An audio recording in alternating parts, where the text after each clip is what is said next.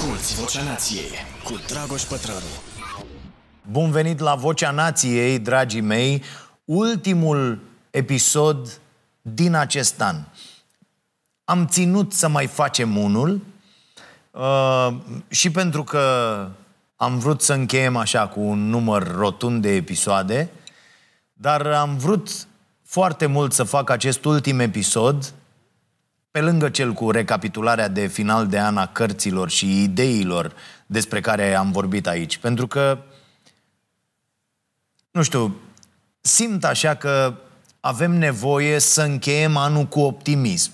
În, în toată nebunia asta din jurul nostru. Și nu, nu cu optimism uh, din acela naiv în care suntem zen și ne gândim doar la lucruri frumoase în timp ce în jurul nostru e atâta suferință. Nu. Aș vrea să încheiem acest an cu acel optimism care apare atunci când ai dobândit suficientă înțelepciune și înțelegere despre cum funcționează lumea și îți dai seama că unele lucruri chiar ar putea să fie mult mai bune. Doar că nu ne-am gândit încă la asta. Nu ne-am gândit încă la cum putem să facem aceste lucruri mai bune. Când îți dai seama că am putea trăi într-o lume mult, mult mai bună dacă ne-am pune cât mai mulți în minte că vrem să lucrăm împreună, că vrem să colaborăm, că vrem să schimbăm ceva. Și astea, astea atenție, nu sunt basme.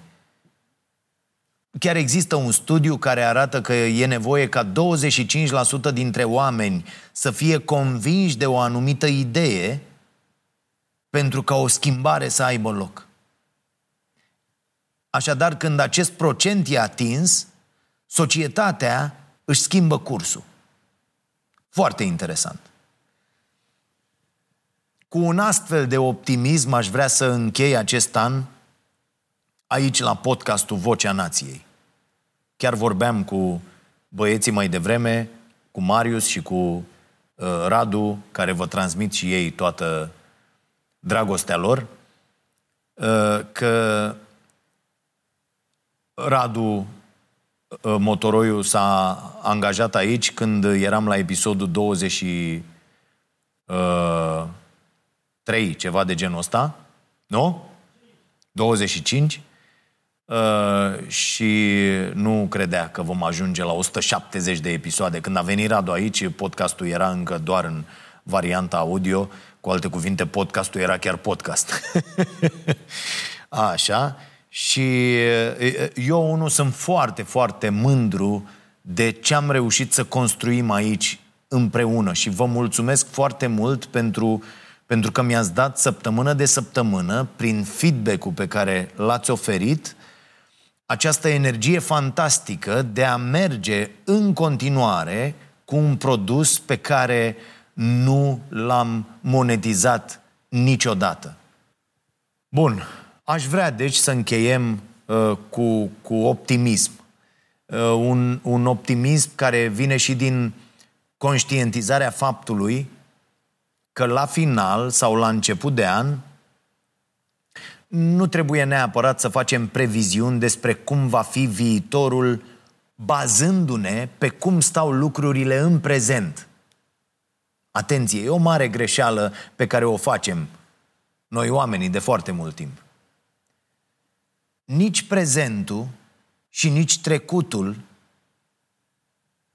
nu mai trebuie să fie niște indicatori pentru viitor. Pentru că la ora asta putem să ne imaginăm orice viitor ne dorim. Putem să ne imaginăm acele lucruri concrete pe care ni le dorim și apoi cu pași concreți, cu, cu alocare de atenție cuvântul anului 2022 la Starea Nației. Atenție! În mod intenționat, cu acțiuni susținute, să conectăm prezentul cu acel viitor pe care ni-l imaginăm. Pentru că nimic nu se întâmplă pur și simplu. Totul se întâmplă atunci când undeva, cineva, face ceva concret. Uite, o să vă dau un exemplu foarte rapid. PNRR-ul. Da?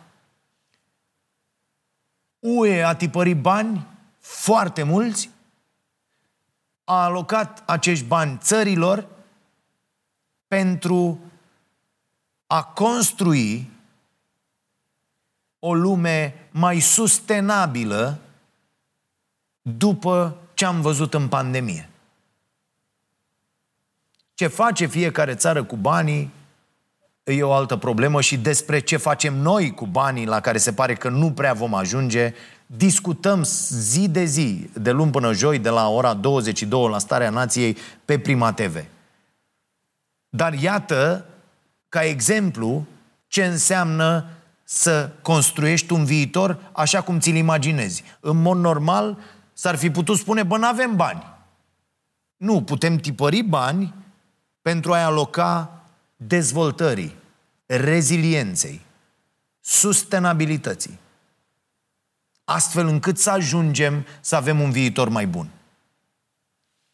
Toate cărțile despre care povestesc aici, toate ideile pe care le analizăm, eu și Anca, rămân doar niște povești frumoase dacă nu facem și acest exercițiu personal de a ne imagina și apoi de a acționa în sensul lucrurilor pe care ni le imaginăm.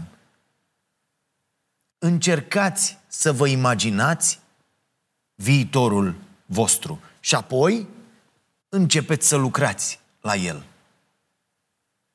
Pentru că eu unul cunosc foarte mulți oameni care și-ar dori un alt viitor și-ar dori să fie într-un alt loc peste 10 ani, dar din acțiunile lor de zi cu zi, din ceea ce fac ei în fiecare zi, nu rezultă că ar vrea să ajungă acolo.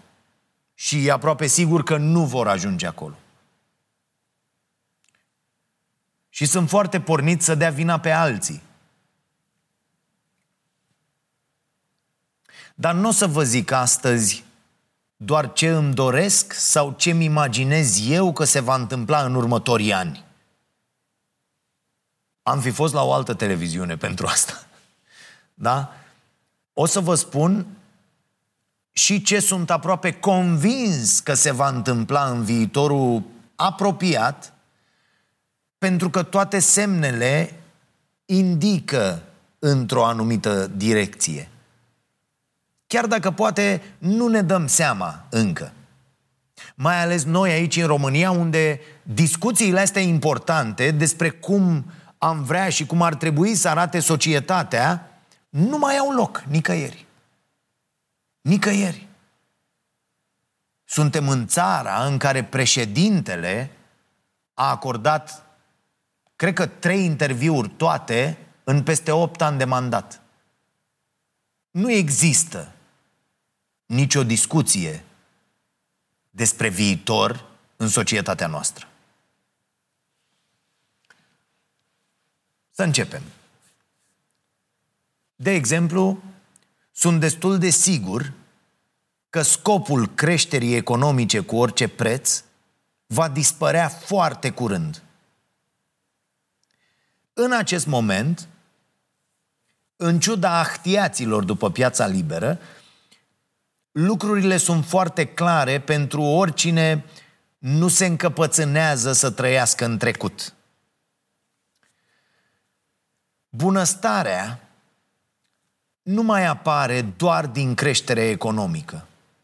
Se vorbește în atât de multe cărți și podcasturi despre asta, în articole bune. Uh, am scris și am vorbit și noi foarte des aici despre asta și la uh, newsletterul nostru Starea Săptămânii. Așa că îmi imaginez și cred cu tărie că indicatorul ăsta nenorocit numit produs intern brut va dispărea complet din interesele politicienilor și din interesele noastre ale cetățenilor în următorii ani. Foarte curând. Pentru că nu o să se mai poată Pentru că prăpastia e atât de mare între ce se spune în teorie, că măsoară acest indicator, și ceea ce măsoară el în realitate. Astfel încât economiștilor și politicienilor le va fi rușine să mai invoce vreodată PIB-ul.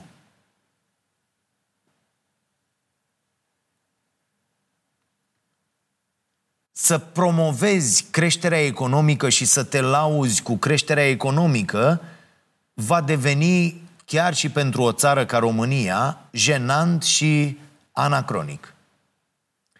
Așa că îmi imaginez că acest indicator va fi înlocuit cu unul care chiar reflectă bunăstarea noastră, dar și bunăstarea planetei. Alte țări încearcă deja uh, și lucrează deja serios la acest indicator. Fac o paranteză, îmi și închipui orele de educație antreprenorială de peste 50 de ani, să zicem.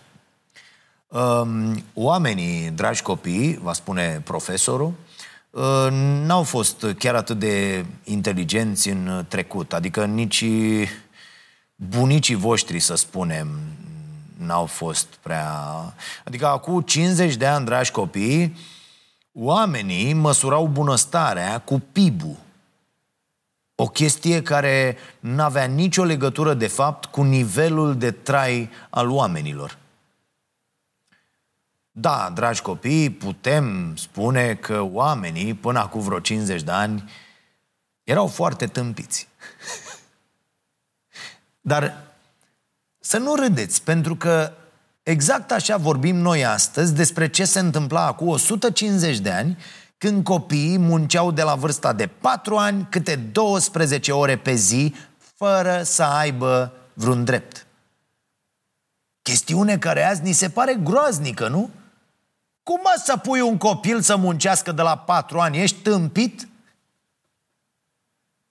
Da, oamenii acum 150 de ani erau chiar atât de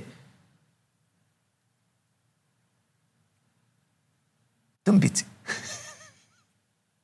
Ok. Cam așa o să fie și cu PIB-ul, zic eu.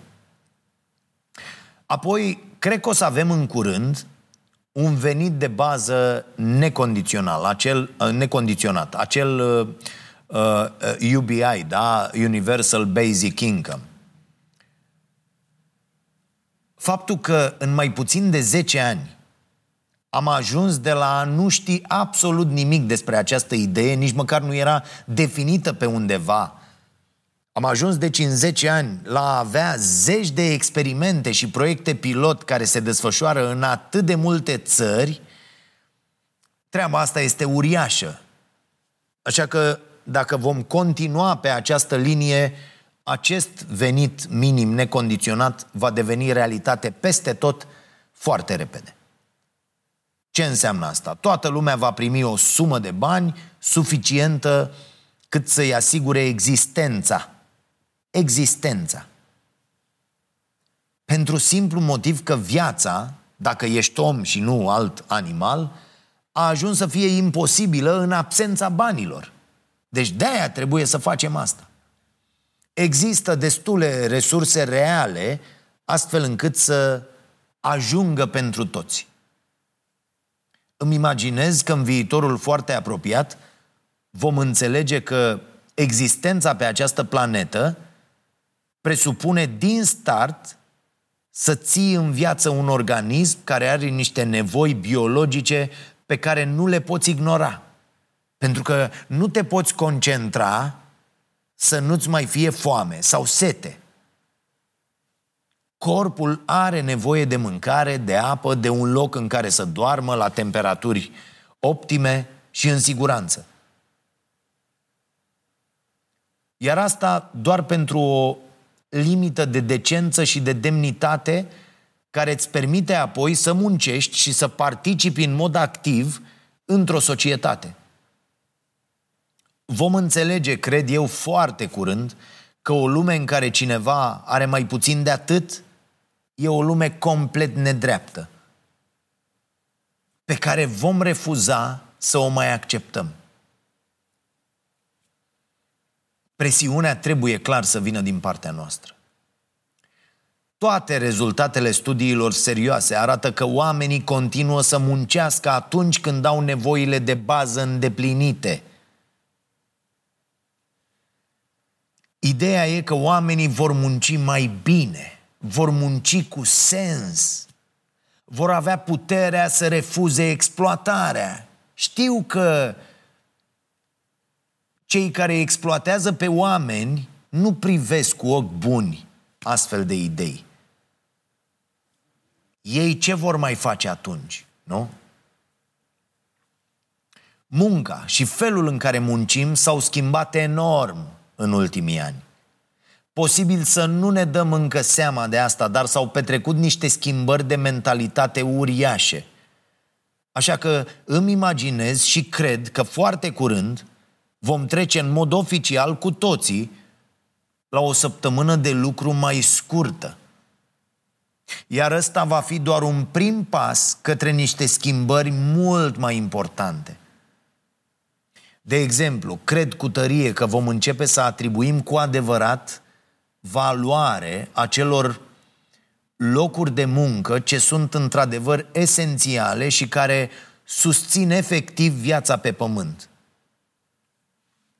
Nu vom mai permite ca o persoană care cultivă mâncare să fie plătită prost și să aibă un statut mizerabil în societate, în timp ce o persoană care, nu știu, gândește strategii de marketing pentru firmele de pariuri, care fac doar rău în lume, care exploatează niște adicții și uh, uh, exploatează sărăcia oamenilor pentru a face profit, da? E, oamenii ăștia care sunt, care lucrează pentru a produce mâncare, să fie mult mai bine plătiți și mult mai bine priviți în societate decât uh, strategul, da, uh, firmei de pariuri, strategul de imagine. Ăla care decide ce sportiv chemăm în care mai au oamenii încredere să ne spună să pariem la nu știu ce rahat de casă de pariuri. Asculți Vocea Nației, disponibilă pe iTunes, Spotify, SoundCloud sau pe starea nației.ro la secțiunea podcast. Chiar dacă nu sunteți dependenți de pariuri, ar fi bine să nu mai pariați pentru a sancționa astfel ceea ce fac nenorocitele astea de case de pariuri. Și faptul că au ajuns să bage atât de mulți bani în tot felul de asociații și ONG-uri și ăia tot banii oamenilor săraci. Niște firme care distrug destine iau acei bani de la oamenii distruși și îi bagă în promovare prin aceste ONG-uri care fac lucruri bune, nimic de zis, dar care perpetuează tot această idee. Jucați, că e bine să jucați. Nu. Apoi, cred cu tărie că o să începem să ne întrebăm mai des, fie că suntem angajatori, fie că suntem angajați, dacă e ok, unde suntem, ce facem și cine am devenit. Să ne întrebăm mai des dacă munca ne face fericiți, utili, dacă prin ceea ce facem contribuim într-adevăr la ceva. Eu vă spun sincer, n-aș face aproape nimic din ceea ce fac dacă n-aș avea acest sentiment de utilitate. Și îmi imaginez că o să înțelegem foarte curând că nu există schimbări de sistem. Există doar schimbări de oameni. Nu există instituții, nu există firme, există oameni care lucrează în aceste locuri, oameni care au putere de decizie și care ajung să hotărască cum arată viețile altor oameni din jurul lor.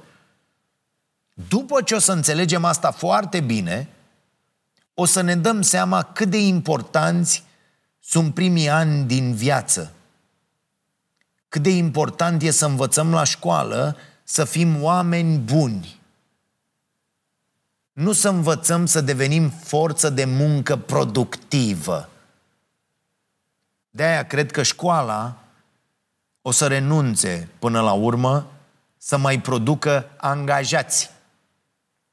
Ceea ce ne propune inclusiv maculatura aia de proiect numită România, proiect numit România Educată.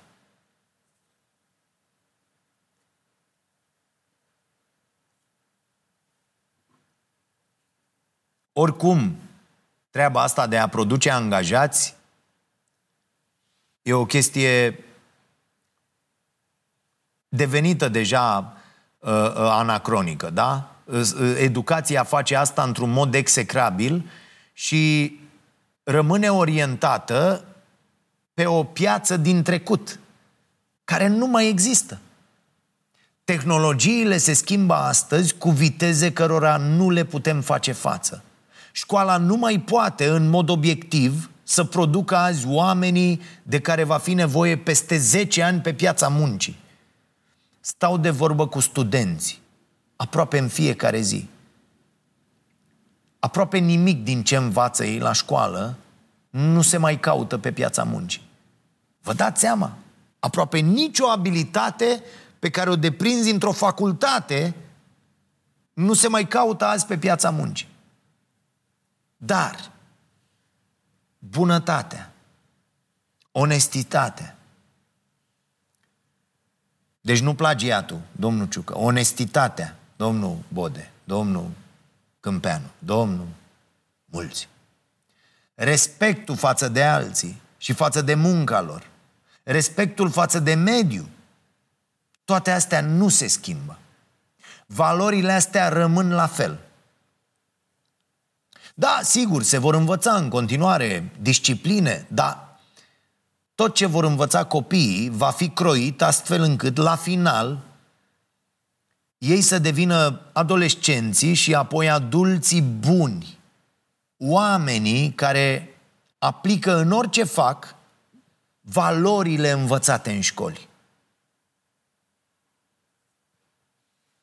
Ați văzut, tânjim după, după uh, uh, ideea profesorilor buni pe care i-am avut, de la care n-am învățat Formula X sau uh, uh, comentariu Y pe opera nu știu care, ci am învățat să fim oameni buni.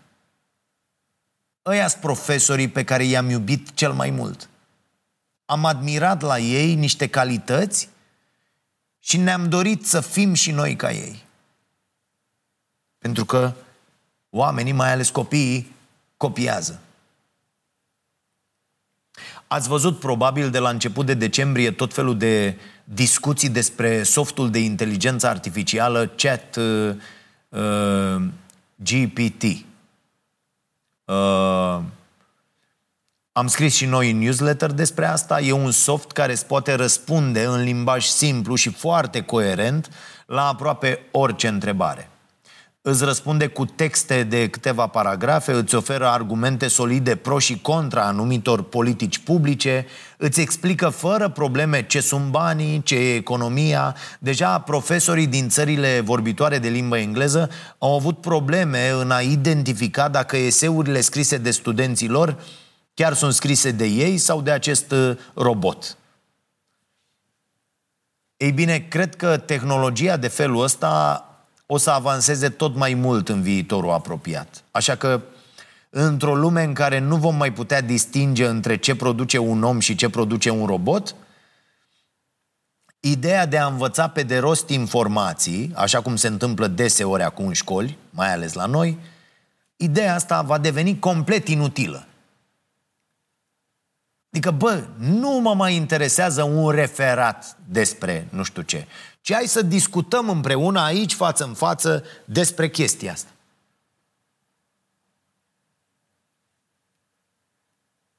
Așa că, în schimb, cred că școala va începe să producă oameni buni de care planeta asta are nevoie în fiecare zi. Și azi, și peste 10, și peste 100 de ani. O să ne dăm seama că avem nevoie să învățăm cum să aplicăm în scopuri bune toată tehnologia asta care o să tot apară. Pentru că, să fie foarte clar, orice tehnologie în sine este neutră. Însă ceea ce oamenii decid să facă cu ea, o transformă în cele din urmă în tehnologie bună sau rea. cum e și cu aceste device-uri. Da? Poți sta cu ochii în ele aiurea toată ziua, devenind tu, prin atenția pe care o acorzi aici, produsul unor rețele sociale care fac profituri uriașe, sau poți să folosești tehnologia pentru a deprinde noi abilități care îți cresc puterea de negociere. Deci îți vor permite în timp să ai, uh, nu știu, un program mai flexibil, să ai timp pentru familie și copii, pentru călătorii, să primești mai mulți bani pentru timpul pe care îl vinzi. Munca ta. Din acest punct în care suntem azi, educația nu mai poate ajuta decât dacă reușește să producă mai multă înțelepciune și mai multă moralitate. Am mai discutat aici despre faptul că am trecut printr-o revoluție a tehnologiei fără ca ea să fie dublată de o revoluție a moralității. E, cred că fix asta se va întâmpla în următorii ani. Îmi imaginez că următoarea mare revoluție va fi cea a moralității. Cu toate zbaterile celor din sistem, o să dispară complet competiția din școli. O să ne dăm seama că avem nevoie să învățăm colaborare, nu competiție. Competițiile vor rămâne la nivel sportiv. Cărțile de educație antreprenorială V-am povestit despre mizeria de manual de educație antreprenorială care se preda acolo la clasa 10 o rușine totală. Am făcut un duș după ce am citit acel manual. M-am simțit murdar. Ei bine, toate astea se vor schimba complet. Copiii vor învăța că scopul e să deschizi o afacere și să angajezi oameni doar dacă ceea ce faci contribuie la bunăstarea celor din jur. Să știți că așa era capitalismul la început. Era despre oamenii angajați, familiile lor, comunitate și abia apoi despre ideea de profit. Întâi trebuiau bifate aceste puncte până la ideea de profit porcesc. Și din ce în ce mai mare. Și foarte important, angajezi oameni și îți faci o afacere doar dacă îți permiți să plătești salarii decente și să asiguri condiții bune de muncă. Altfel, dacă nu poți face asta, nu trebuie neapărat să fii antreprenor, patron. Dacă nu poți tu asigura altora o muncă cu sens, în condiții decente și cu salariu bun, atunci soluția naturală, cel puțin pentru o perioadă de timp, va fi să te duci și să te angajezi la acel antreprenor care poate să facă asta. În acest viitor mai bun, îmi imaginez că o să avem un salariu minim global. Lucrurile se vor uniformiza astfel încât să dispară nebunia în care cei bogați caută întotdeauna să facă afaceri în țările unde pot plăti cât mai puțin. Fiecare om trebuie să poată trăi decent acolo unde vrea, acolo unde îi este toată familia și unde îi sunt toți prietenii. Îmi imaginez că o să dispară suferința asta cauzată de despărțiri pe considerente economice, o suferință cruntă. Apropo de asta, am mai făcut uh, recomandarea aici, o mai fac o dată, urmăriți proiectul Teleleu, al Elenei Stancu și al lui Cosmin Bumbuț. Elena și Cosmin au niște materiale excelente despre românii care muncesc în străinătate, despre ce înseamnă să trăiești departe de familie, în niște țări în care reușești să câștigi suficient, astfel încât să-i susții și pe cei de acasă. Apoi îmi imaginez că la pachet cu ideea unui salariu minim global, o să se schimbe complet și ideea de profit. Profitul nu va mai fi unicul scop al unei companii. Nu se va mai învăța asta la școală. Uite, cum ar fi dacă firmele ar fi evaluate după nivelul celui mai mic salariu pe care îl oferă angajaților? Cum ar fi ca ăsta să fie cel mai important criteriu și să apară reviste și topuri în care firmele sunt lăudate pentru cât de mare este salariul lor cel mai mic? Ce ziceți de asta? Vedeți? Contează ce măsurăm. Apoi, îmi imaginez că orașele vor arăta în curând complet altfel. Vor apărea spații pietonale mai multe, va dispărea supremația mașinilor. Nu v-ați închipuit în, în orașele voastre ce, ce ați face? Eu, unul, dacă aș avea pe mână orașul în care locuiesc, Ploieștiul, aș uh, uh, face și se poate face foarte ușor, astfel încât nicăieri aproape în, în, în tot orașul care e foarte mic, de la nord până la sud, să nu mai circule mașini. O distanță pe care o faci în 30 de minute pe jos ar putea arăta toată ca un parc. Asta aș face. Bineînțeles că nu m-ar alege nimeni să facă așa ceva. Pentru că vrem să ducem mașina, dacă avem treabă la primărie, să urcăm pe scările primăriei, să rămână acolo. Bă, nu mă dau jos, bă, eu la 50 de metri. Trebuie să ne schimbăm mintea, dragii mei. Și puteți face asta ușor. Încercați să lăsați mașina cât mai departe de locul în care vreți să ajungeți, astfel încât să mergeți pe jos. Să faceți loc mișcării în viața voastră. Pentru sănătatea voastră. Considerați că e o măsură pentru sănătatea voastră. Și nu o să mai ajungeți să vă bateți cu alți proști pe locul de parcare. Cred că pe măsură ce oamenii încep să lucreze de oriunde și se vor muta înapoi în orașele mici din care au plecat sau în satele din care au plecat, se vor implica în ceea ce fac administrațiile locale și lucrurile se vor schimba. Foarte mulți oameni dintre cei care își permit să lucreze de oriunde își vor da seama că acele orașe, acele localități ale viitorului Orașele în care tot ce ai nevoie se află la o distanță de 15 minute de mers pe jos, sunt exact orașele din care au plecat ca să vină să muncească. În București, uite cum suntem și noi. Da? Iată, eu sunt de la Ploiești, Marius e de la Jilavele, Motoretă e de la Brașov, de unde mă? De la Râșnov. Ce o să fie minunat. Mai cred că o să se schimbe complet felul în care ne raportăm acum la spațiile verzi și la copaci.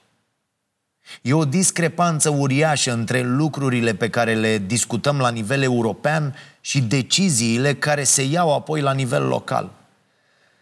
Așa că în viitorul apropiat îmi imaginez că deciziile cu privire la spațiile verzi nu vor mai putea fi luate de administrațiile locale – ci de niște entități unde chiar lucrează specialiști.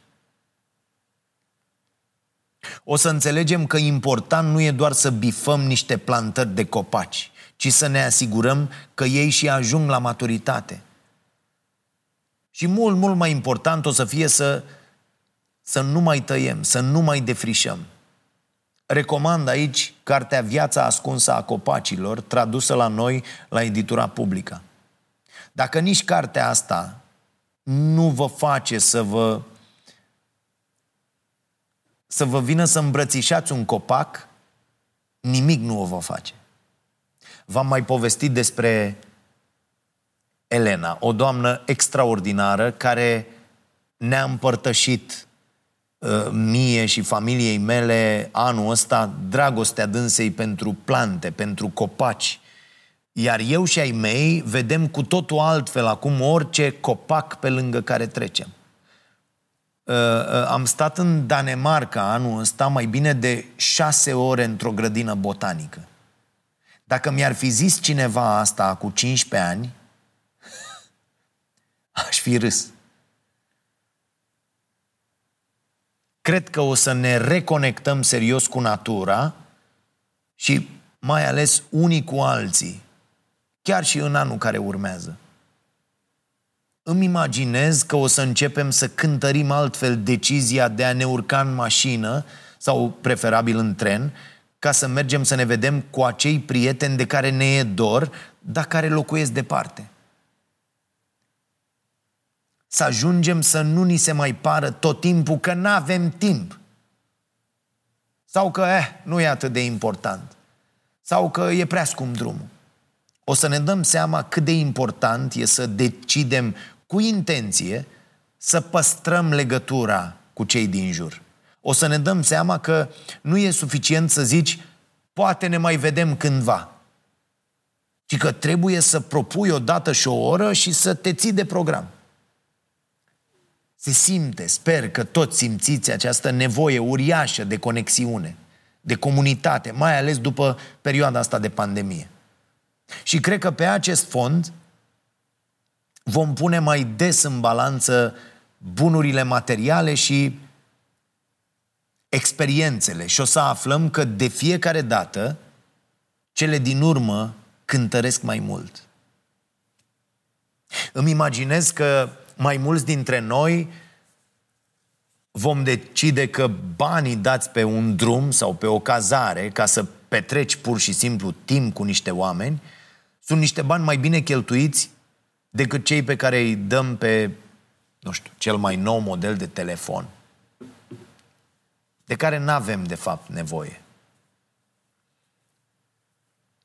Nimic din ce-mi imaginez nu e greu de obținut.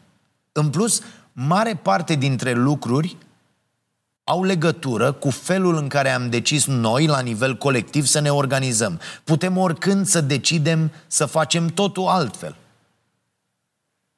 Așa cum zicea David Graeber, pe care îl tot invoc aici, dar asta e, a zis omul multe lucruri bune cât a trăit și Anca e fanul ei numărul unu, așa că scuze.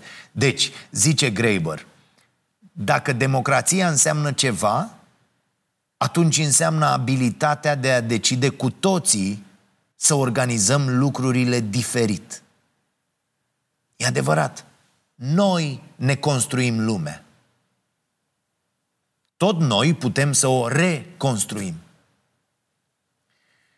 La fiecare 31 decembrie, și e foarte importantă pentru minte această dată de, de, de sfârșit, punem punct, începem altceva. De fiecare dată, pe 31 decembrie, acceptăm cu toții că se termină un an și că începând de a doua zi, resetăm numărătoare.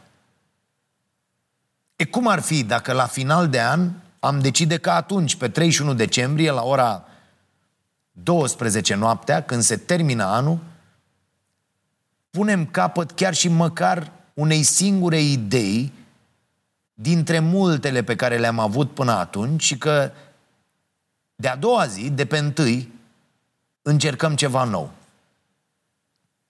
Cum ar fi să ne punem de acord că finalul de an înseamnă și o schimbare de paradigmă, o acceptare că ceva nu mai poate exista în aceeași formă și că trebuie să se transforme, dacă nu să dispară. Da, știu, poate că au devenit depășite ritualurile și tradițiile astea de final de an. Dar poate că avem totuși nevoie să ne mai agățăm de niște lucruri care țin de simbolism și de emoție, nu doar de consumerism și de rațiune. Se termină, iată, un an cu tot felul de întâmplări și de idei și putem să creștem orice alte idei în loc. Îl mai amintesc încă o dată pe Sir Ken Robinson, care spunea că trăim într-o lume a ideilor. Realitatea noastră e definită într-o măsură aproape egală de lucrurile naturale din jurul nostru și de percepțiile noastre. Haideți să ne schimbăm percepțiile. Sunt mult mai mulți oameni care își doresc aceleași lucruri ca noi decât ne imaginăm care exista. Problema e că ne găsim greu unii pe alții. Unul dintre scopurile acestui podcast este ăsta, să ne aducă împreună. De ce ne găsim greu? Pentru că nu avem încă acel curaj de a spune cu voce tare lucruri care par incomode sau radicale. De câte ori într-un grup de prieteni ați spus cu voce tare că nu sunteți de acord cu o idee care părea că e agreată de toată lumea? De câte ori ați făcut asta într-o ședință, la muncă? Probabil că foarte rar, nu? Poate dacă am spune mai des, cu voce tare, ce ne dorim și cum ne imaginăm viitorul, ne-am găsit mai repede unii pe alții și am putea începe să construim.